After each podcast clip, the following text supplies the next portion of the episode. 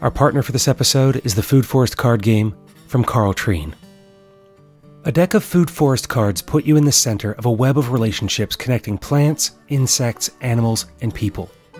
With these cards, you will play fun, challenging games based on these relationships, matching the inputs on one card to outputs from another. For example, you can take one card that produces nitrogen and connect it to a nitrogen consumer. One card needs a trellis, while another card can act as one. By matching these relationships, players discover how to use the complex web of nature to their advantage, both in the game and in the garden. Food Forest cards are responsibly sourced, and every deck goes towards planting multiple trees. We not only offset our impact, but honestly improve the environment. Find out more and order your deck of cards today at foodforestcardgame.com. The Permaculture Podcast works with partners like Carl Treen and the Food Forest Card Game to grow the show.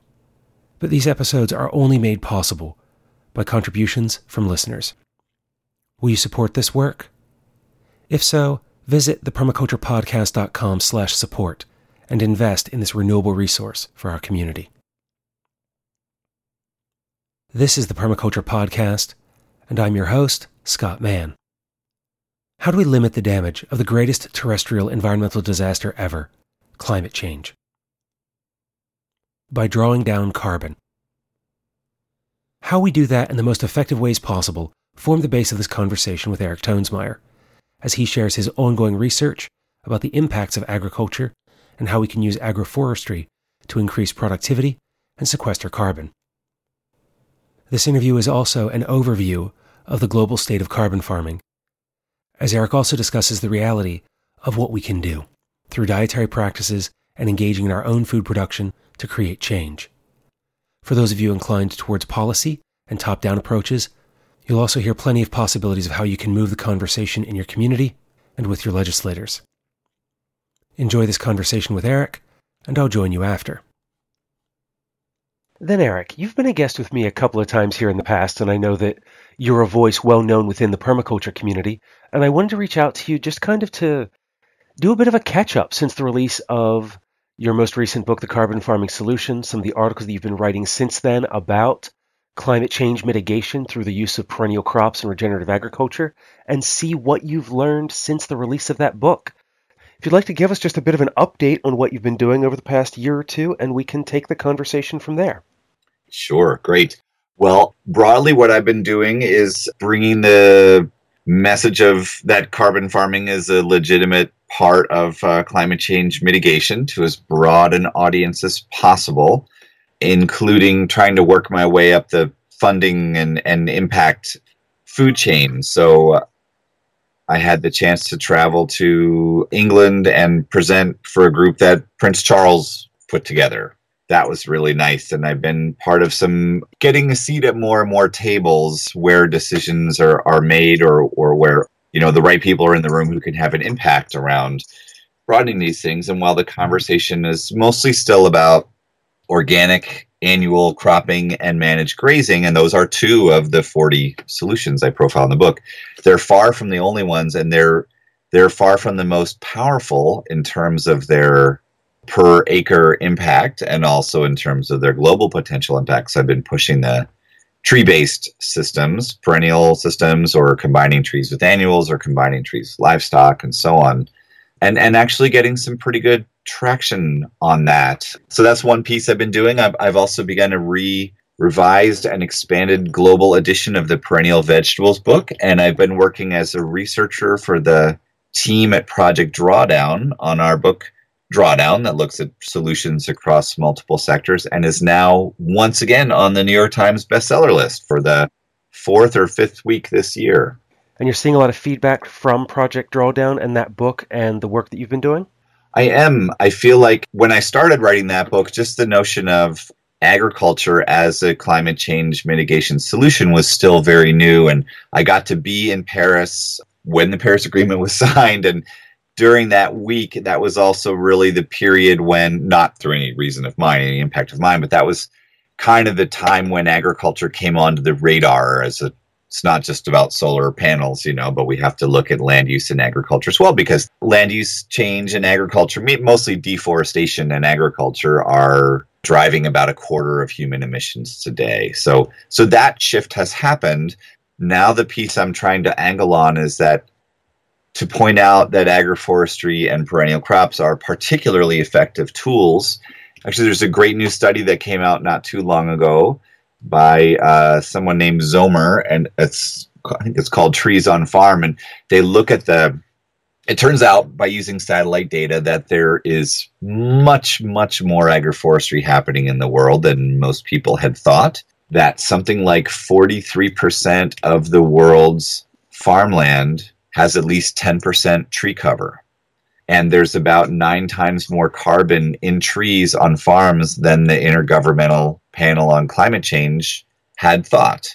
And also, we learned that the number of trees, the percentage of trees on farms is increasing between the year 2000 and 2010. There was like a 4.6% increase globally, which is representing a big amount of land and, a, and quite a bit of carbons there's a, a group that I'm working with who are really trying to push that onto the IPCC's agenda, this intergovernmental panel of scientists. And uh, each country that's part of the Paris Agreement has to um, present a plan and then implement the plan, and they're renewed every five years for how they're going to mitigate and adapt to climate change. And we're doing our best to get higher levels of sequestration approved for agroforestry type systems because that will enable countries to basically get credit and to provide policies and maybe finance and stuff to assist their farmers to move in an agroforestry type direction. So having some scientific data is really helpful and it's broken down country by country. So you can see like Brazil numbers of trees on farms are increasing rapidly, Argentina they're decreasing, but globally there is a real a real increase. And there's billions of dollars being spent every year, around 300, 400 billion dollars a year, just coming through the UN climate mechanisms alone.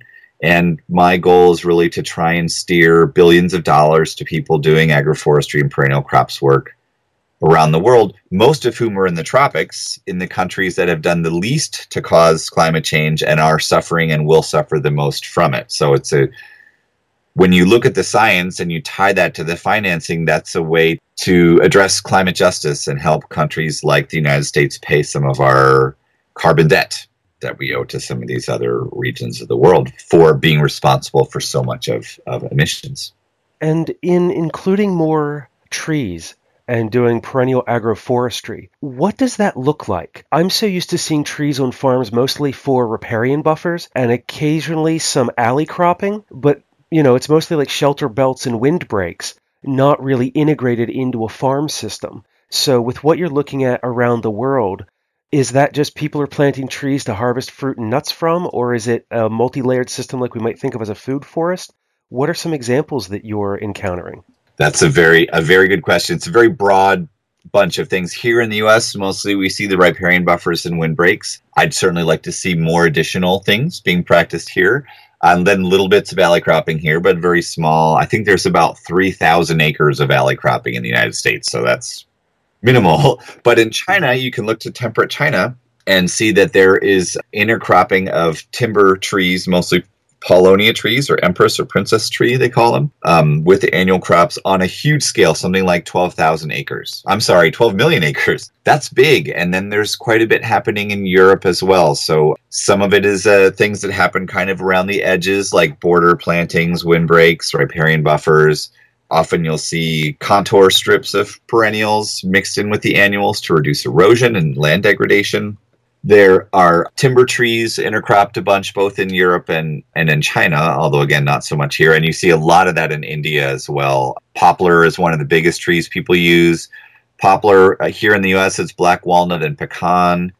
Really, you know, biomass crops, black locust as well in Europe. So intercropping these biomass crops and timber crops with the annual crops. And then in the as you get closer to the tropics, the the trees are often nitrogen fixing trees that are there to support the system. Mostly, I don't see that happening much in colder climates because there tends to be better access to commercial fertilizer here. I think we're spoiled, I think is the answer there. But there's no reason it can't be done here. It's certainly being done in North Korea quite a bit, for example, where food security becomes a big deal and fertilizer access is limited.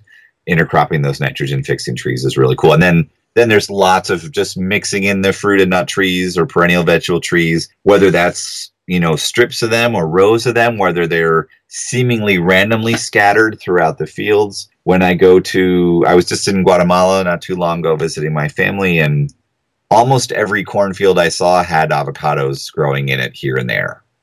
And that's agroforestry. It's not rows. It's maybe not the optimal way to do it, but it's a traditional integrated practice that that definitely has some has some benefits. And we're seeing particularly in the Sahelian region in Africa, the like semi-arid regions of Africa, very, very like lightning speed spread of practices like farmer managed natural regeneration, where you allow trees to just kind of grow in the field and evergreen agriculture where there's some there's a nitrogen fixing tree they use called the apple ring acacia Faidherbia albida that drops its leaves in the rainy season so it doesn't cast any shade on the crops but leaves out in the dry season so it can get its own growth going and that's a nitrogen fixing tree that's being planted on like orchard spacing in annual crop fields and they're finding very dramatic increases in yields of crops very very dramatic increases in yields of crops and increases in carbon sequestration as well. So the US is kind of lagging behind. We may be the we're certainly one of the least impressive countries in the world in terms of agroforestry implementation. Not to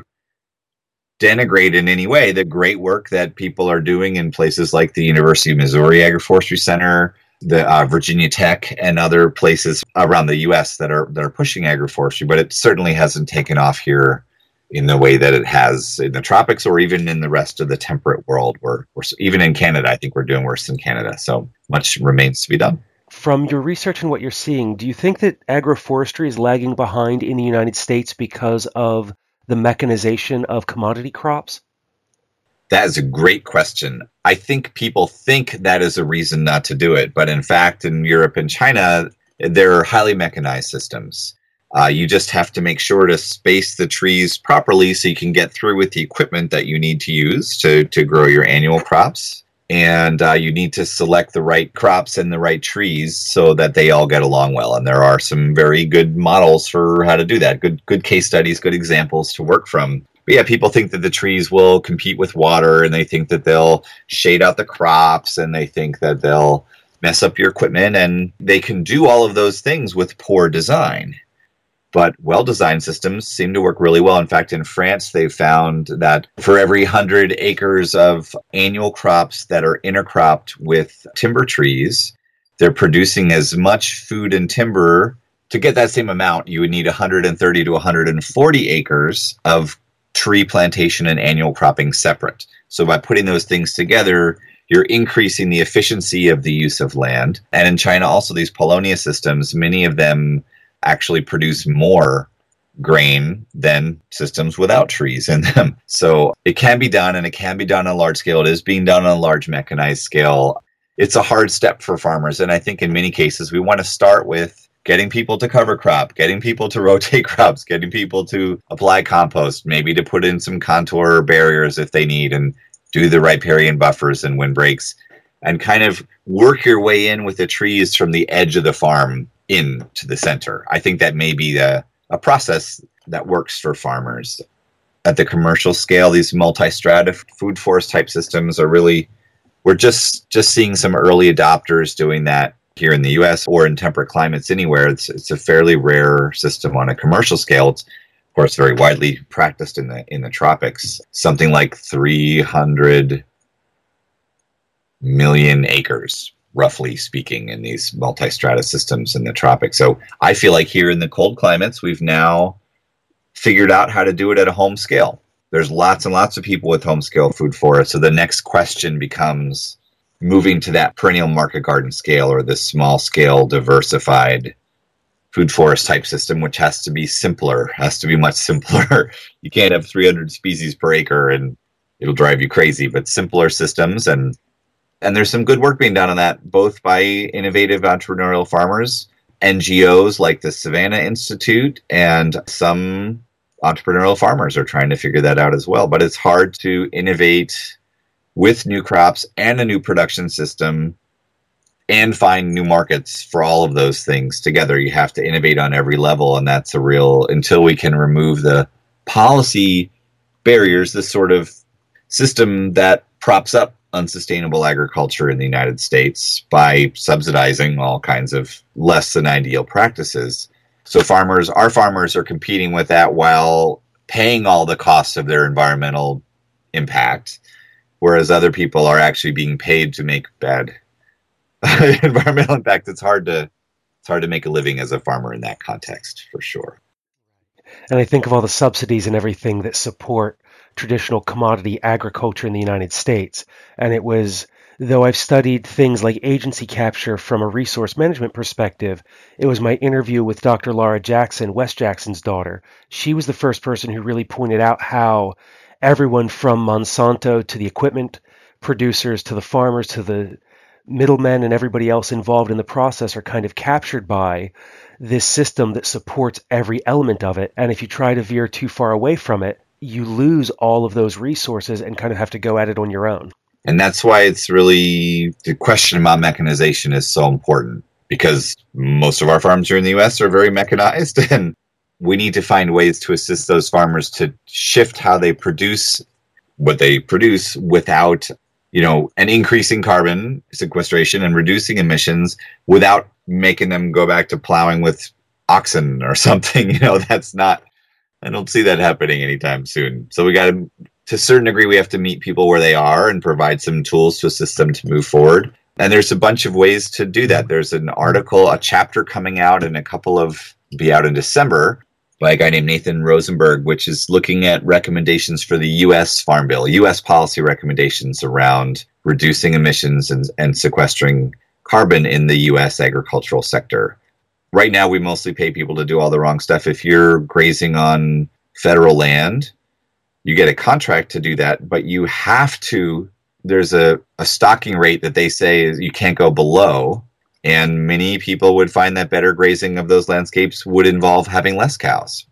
But you're not allowed to have less cows. And if you're getting crop insurance, in many places you're prohibited from cover cropping because they say that is robbing water from the other crops. And you're not allowed to do agroforestry if you get crop insurance because it's not an accepted practice where you live and so on. So the policy system in the US not only rewards people for doing conventional agriculture as we know it, but also actively dissuades people or prevents people from getting access to government resources who are trying to do the right thing. So we need to really shift to both ends of that. And I think that could really free up quite a quite a lot of initiative and quite a lot of new farms. It's not that there aren't people who want to farm that way, whether they are currently farming or not, or including people who currently farm and people who don't yet farm.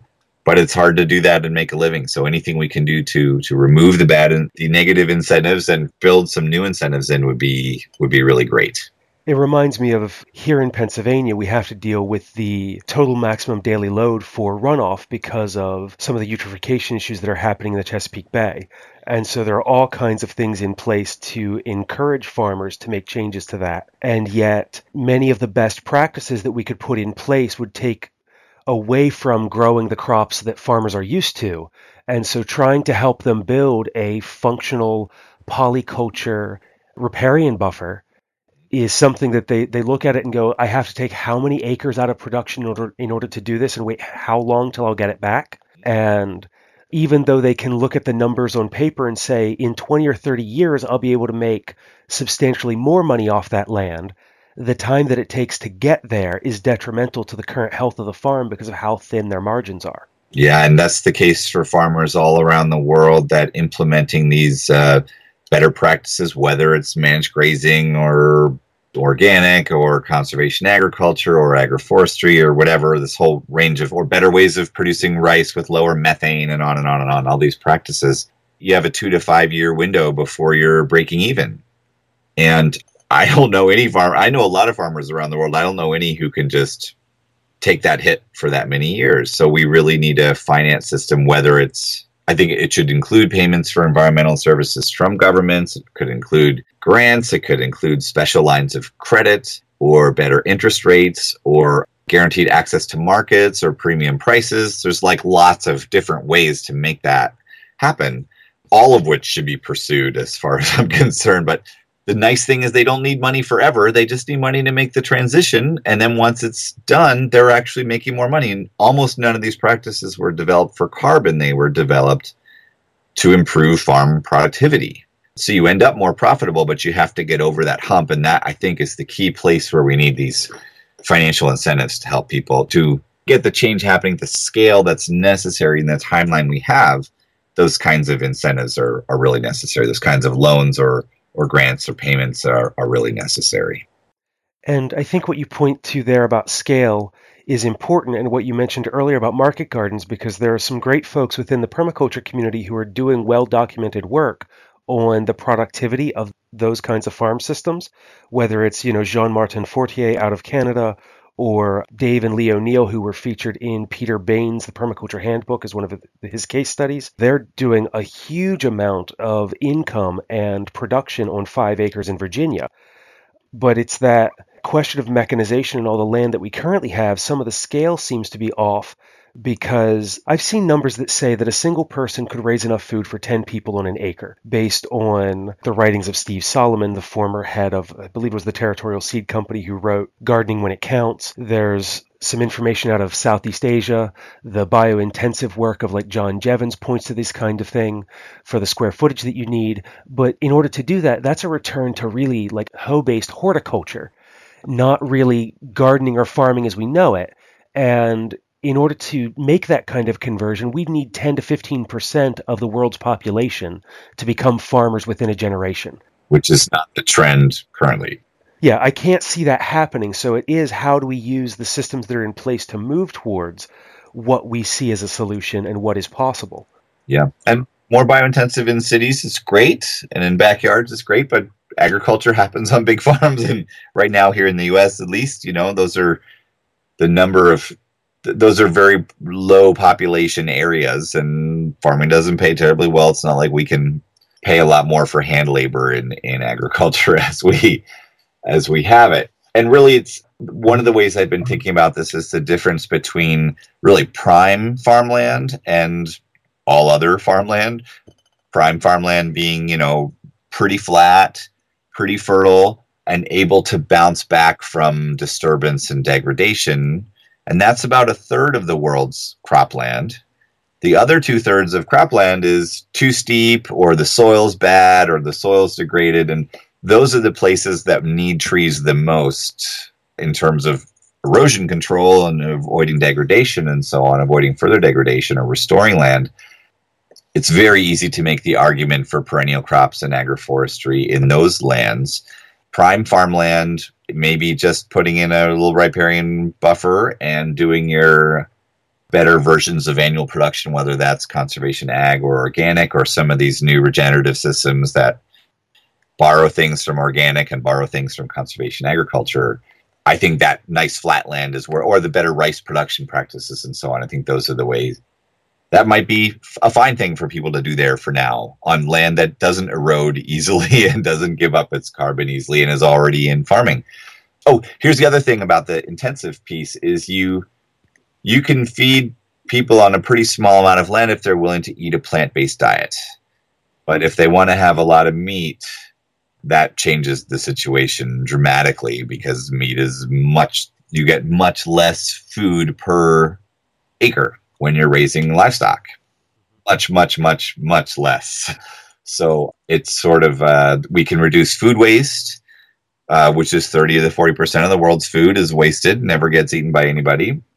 We can change diets to lean them eh, on a more more plant based or lower on the food chain, like eggs and dairy over meats, and and there's some role for meat certainly, and we can talk about it. We can get into that whole conversation at some point here, but I see that the path from here to everyone eating food grown on a very small biointensive area is probably not the most likely scenario. Although as much of that as we can do, I think is is fabulous. And I know I mentioned him, but I believe it was Steve Solomon who didn't refer to himself as a as a vegetarian, but as a vegetabilitarian because most of his diet came from vegetables and plant based material, but that it was a choice because of the way that he was growing food, but not an abstinence from or a rejection of meat for a lifestyle, but because of a food production decision. Yeah, I mean, just in terms of land use, we're not getting any food out of all those pastures anyway. Most of the world's grassland that is grazed is not really suited for growing annual crops. So it's not like that's competing with human food, although there's many trees for food that could grow in those places, or you can make leaf protein concentrate, which is like a green tofu, out of those grasses from those places. And that would be a much more efficient use of land than in terms of protein per hectare. Uh, you'd be better off with that than with cows. Again, I, I love beef and, and dairy, but it's become pretty clear to me and looking at the science that there's kind of two main ways to approach meeting the world's demand for livestock. And one is to reduce, well, I guess the first one is reducing demand. And right now, we have the opposite trend increasing demand for meat and livestock products around the world, the spread of the American diet, which has health consequences and stuff too. But on the other hand, one way to do it is to say some people are arguing that the most ecological way to the most environmentally friendly way to raise livestock is actually in confined animal feeding operations because less land is used. So you can have it reduces deforestation or could even allow some reforestation. That's certainly one argument. I'm not wild about all the many other things that happen in that kind of production model in terms of animal welfare and health of the animals and pollution from uh, over application of methane or manure lagoons, all that stuff. Then the other the other vision is people are calling livestock on leftovers, which it turns out that's who I am. I didn't know until I read this recent report. That's what it's called. And they were saying, okay, well, what if we fed no grain to livestock at all that could be eaten by people? So they can have all the grass they want to eat on pasture, and then we can provide, especially for the chickens and pigs and stuff that can't eat grass any more better than we can, basically.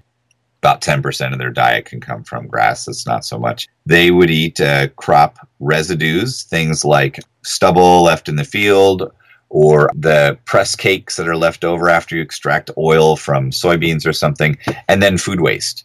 So, and if we were to look at that as sort of the model of how much we could have, how much meat we could have, and and dairy and eggs we could have without, and doing it in a carbon friendly way, let's say, and without further deforestation to make more room for livestock or food for livestock. The fair share would be about half to a third of the amount of animal protein Americans eat every day. The global fair share, everybody, if it was distributed evenly, everybody would get, you know, about a third to half of what folks in the US eat in protein every day from animal sources. So we can't all eat 10 grass fed steaks a day and graze our way to a better climate because there's only so much grassland. And we certainly don't want to be clearing land for any kind of agriculture. We don't want to be cutting down forests. Actually, we want to be reforesting as much as possible. And silvopasture gives us a way to get those trees back out onto some of these grasslands to greatly increase carbon sequestration and make for a much more climate friendly livestock production system. So, in the carbon farming book, I looked kind of my question was really looking at the per hectare, per, per acre, per unit area impacts of these various practices. I didn't look at the global scale and how much land there is because I was trying to make it not be a thousand pages. But I've had the chance in the last couple years to look at that and see, to sort of try and do permaculture designs for the whole world and say what's the highest and best use of all these various forms of, of land and how much meat do people get and mostly unless you live in a place like mongolia or you know wyoming or something where grazing is perhaps the highest and best use of the land agriculturally speaking the answer is uh, most of us here need to eat a, lot, a fair amount less. It's not that everyone needs to be vegan, although actually, when you look at the numbers on how much land could be freed up, the vegan diet is unarguably very positive for the amount of reforestation that can be uh, carried out, for example. The problem with this intensification argument that everybody should be raising their meat in, in confined animal operations because that's the best thing for climate. Well, first of all, it's really not good for lots of other reasons, and they're not comparing it to silvopasture systems and so on.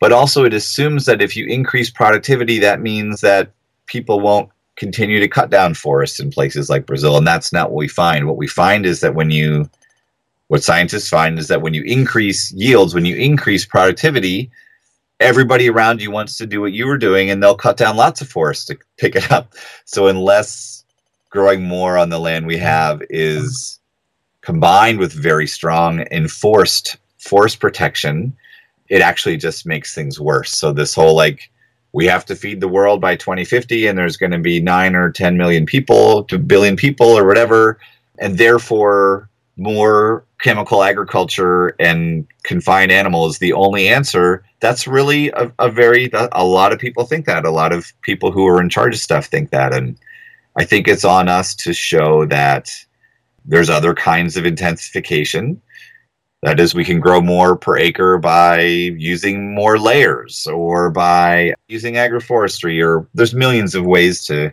increase yields that don't involve increased chemical fertilizer application. And there's lots of ways to raise livestock that don't involve confined animal feeding operations. And we this is like the new big battle in carbon farming is is looking at global food supply and fighting about uh, what's the best way to use the world's land and prevent deforestation, which nobody wants more deforestation in terms of carbon, everybody knows that bat that's bad, but we have a real battle brewing at the moment. We could call it a dialogue, I guess, but it's sort of a battle over what's the what are the best ways to use the world's land.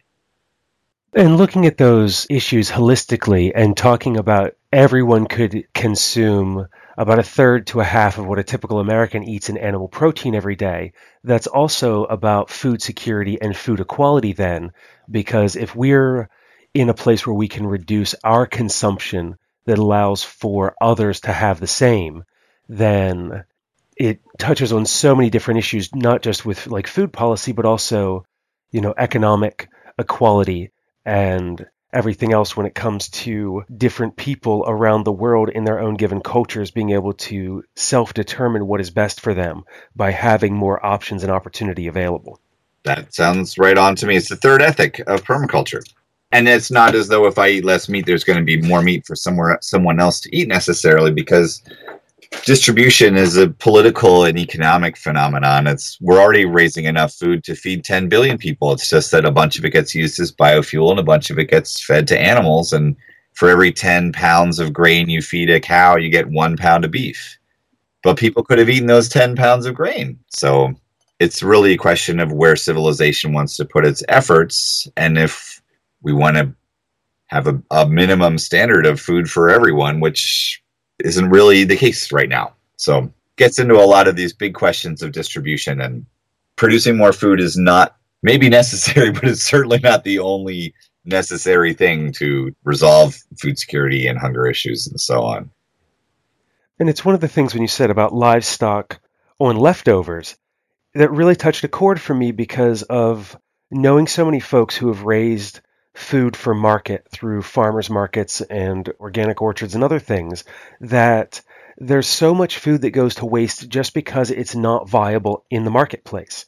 You get some apples that have a bit of scale on the skin that are just look unappealing. They're still perfectly fine and edible, but it's not something you can put in a bag and sell to somebody. Yes, that sounds familiar. Yes. And one of the easiest things to do with that food waste is feed it to livestock that is, I mean, the best thing would be to arrange for people to eat it. That's not always possible. So feeding to livestock is great because it's when food waste goes in the dump, when it goes to a landfill, it emits methane.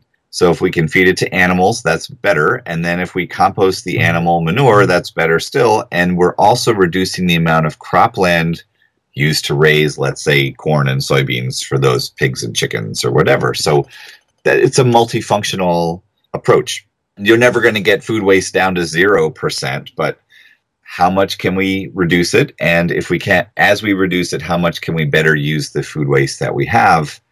And permaculture is really good at figuring out what to do with waste. We're, we're very good at that. It's one of our one of our strengths is is having an eye for waste and how we can put it to work.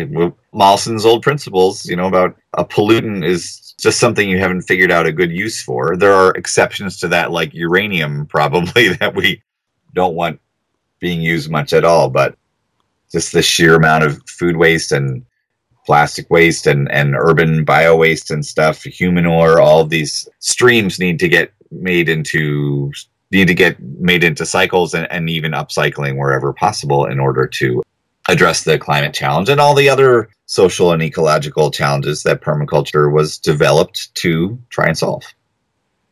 And as permaculture practitioners diversify the spaces that they exist in, as we move further and further away from just being landscape designers and teachers of this material to get it to more people, as different folks focus on applying permaculture to where they're at, we're finding more and more solutions for all of these issues.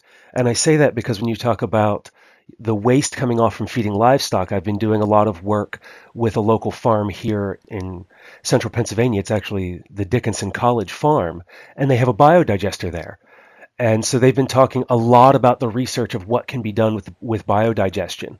And it's the way that we can stack all of these different functions together, but for so long because of that focus just on the landscape that we haven't looked at the other technologies that are available. And now, as that's happening, it's learning okay, well, I can feed my food scraps to my animals. That manure comes out. I can feed that into a biodigester, which then becomes a rich effluent to go back on my fields, as well as producing biogas that I can, depending on the scale, create a complete, holistic, combined power and heat system for a farm so that all of the energy that you need on site is being created by the farm itself and its waste and its residue. Yeah, and these very tightly integrated systems like that are hard for scientists to study and follow because there's so many moving parts. And they're harder to spread than say just using cover cropping on a farm. But they do represent to me these very complex integrated diversified systems to me represent sort of the high bar the gold star of sustainability like biogas alone is one of the is maybe the best of all the bio-based energies in terms of energy sources in terms of its climate impact. And when it's an integrated part of you get food waste that goes to the pigs and then the manure goes to the biodigester and then the remainder of the slurry gets put out on crop fields or whatever the you know the, the stuff that's left over after biodigesting so you're generating electricity. And none of that is really in these people's projections when they look, including what we did in Drawdown. It was too hard to model all of that, but I'm fairly confident that those systems, like our one here at home and like the many ones you see all over, are where we need to see more and more people go if we're going to try and stick to 1.5 degrees Celsius warming or even to 2. We need to see more and more of that. With what you just said about trying to keep warming to 1.5 to 2 degrees Celsius, what kind of impacts do you see agroforestry and changing our agricultural systems having on this? Well, potentially it could have a big impact. I mean, energy has to shift away from fossil fuels dramatically and rapidly. There's no way around that, but agriculture is really it's a huge land use and we really can't live without food. It's a fairly central human concern. So the total amount of impact. Well let me put it this way. In project drawdown we looked at a number of different solutions and we ranked them against each other. So we looked at buildings we looked at waste we looked at materials we looked at women and girls all different kinds of ecosystem management and transportation and all these things many of which have been part of the you know core permaculture curriculum for a long time. We found that when looking at the total impact in terms of gigatons of carbon dioxide equivalent by 2050, that food waste and plant rich diet were number three and four out of 80. That is, they were among the very highest. Silvopasture, which is trees and pasture, was the highest of all agricultural solutions at number nine. Then number 11 was regenerative agriculture, which is really um, better annual cropping that would include some of organic practices and some of the conservation ag practices. Tropical staple tree crops was number 14. so these agricultural practices are, are pretty big. And, and as a sector, when we included the demand reduction from diet and food waste and crop production and livestock production, food production, consumption, and, and so on was the most powerful sector of all sectors. There's a greater drawdown found, a greater impact from food demand and supply changes that was larger than the total for electricity generation. that's a pretty big deal.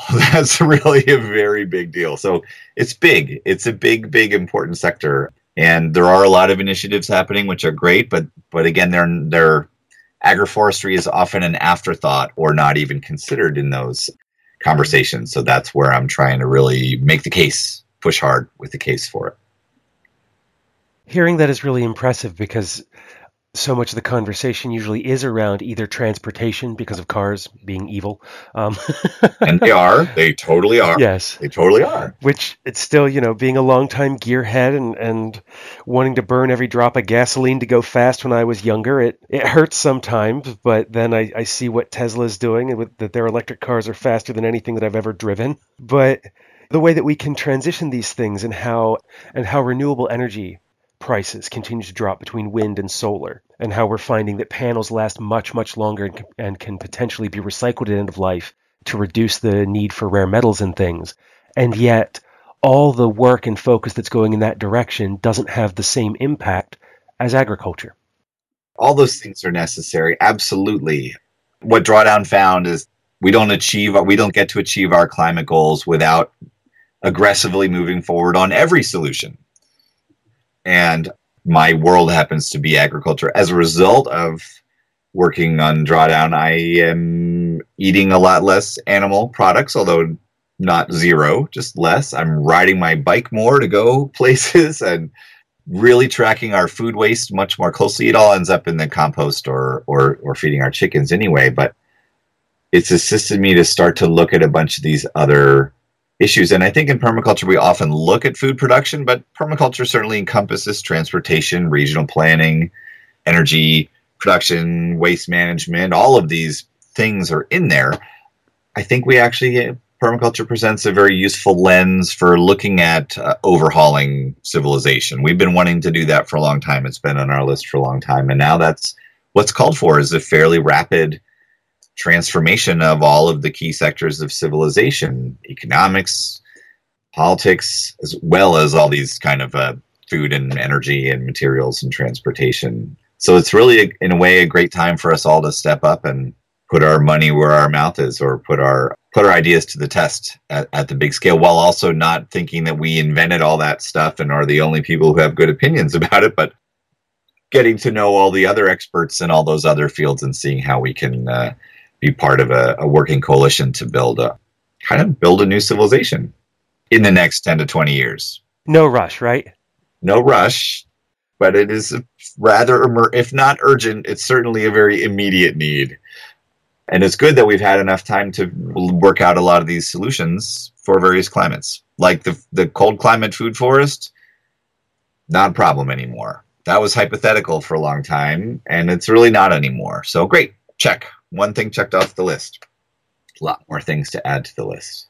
And my teaching partner and I often talk about favoring biology over technology, but also seeing, though, that as we make these transitions, some of the things that are coming out of Jerome Osentowski's work with greenhouses and things, that there's a lot of things that we can do to provide, and I know you and I have talked about this quite a lot, that we would like to provide a soft landing, you know, still being able to walk in and turn on our lights if we want to, but still have a radically different world and there are lots of options to make that move in a way that is not difficult in the way that I think that some folks imagined or still remember when the, we had the first Earth Day and some of the talk that was coming out of the 70s about a severe energy crash and food shortages and everything else.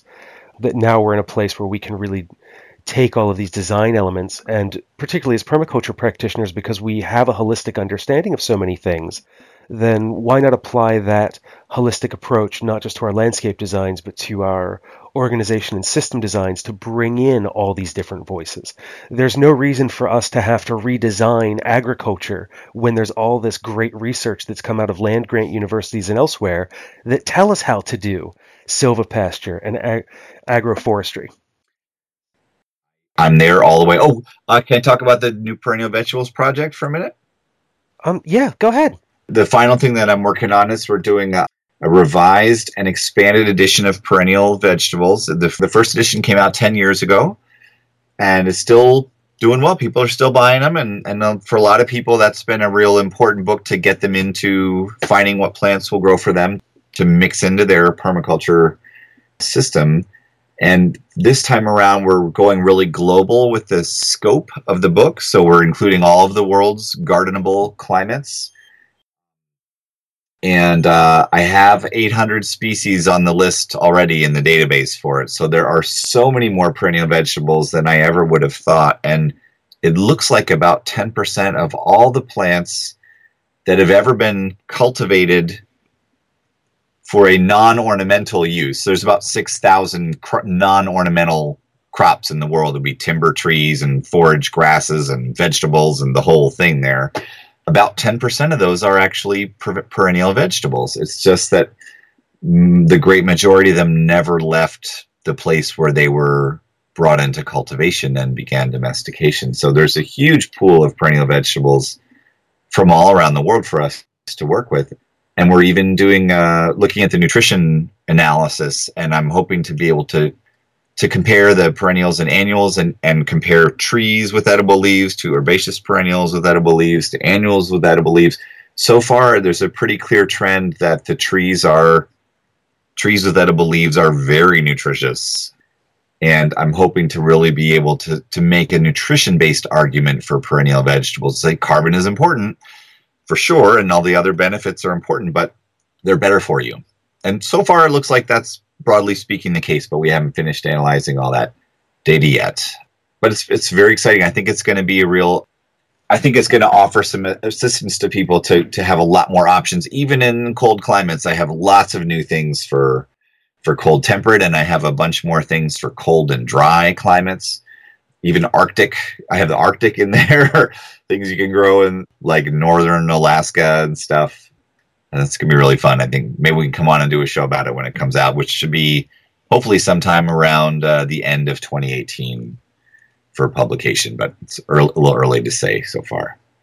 Well, I would certainly love to have you back on to talk about that because I had the author of Around the World in 80 Plants on. And so getting that kind of information to people, it continues to be important for me because there are a lot of arguments being made for nutrient density. The folks at NOFA have been talking about that for a number of years, and this interest in the way that we can relocalize our diet. And I know there's a lot of also interface between the rewilding and the foraging community and permaculture folks and how can we continue to foster those relationships by what plants they know about and have available to them. And I'm sure your research probably touches on a lot of that as well. A lot of the work on perennial vegetables for cold climates is based on what wild edible plants there are because we have so few really properly like we have asparagus and artichokes and and sunchokes right and that's about it we don't have a lot of highly developed cold climate perennial vegetables. The wild ones are a lot of where we turn. Although there are some very nice ones from China, and I'm including in the book more information on some of the trees and shrubs from Asia that have edible leaves, for example, that grow very well here and are at the top of the charts for nutrition. The fragrant spring tree and edible leaf goji are two of the most nutritious leaves in the whole world, and they grow great here in Massachusetts. So trying to get the word out on that. Lettuce is great, grow some lettuce, but if you want nutrition, grow grow these other things. And that nutrition will become ever more important as we continue to grow and shift our diets.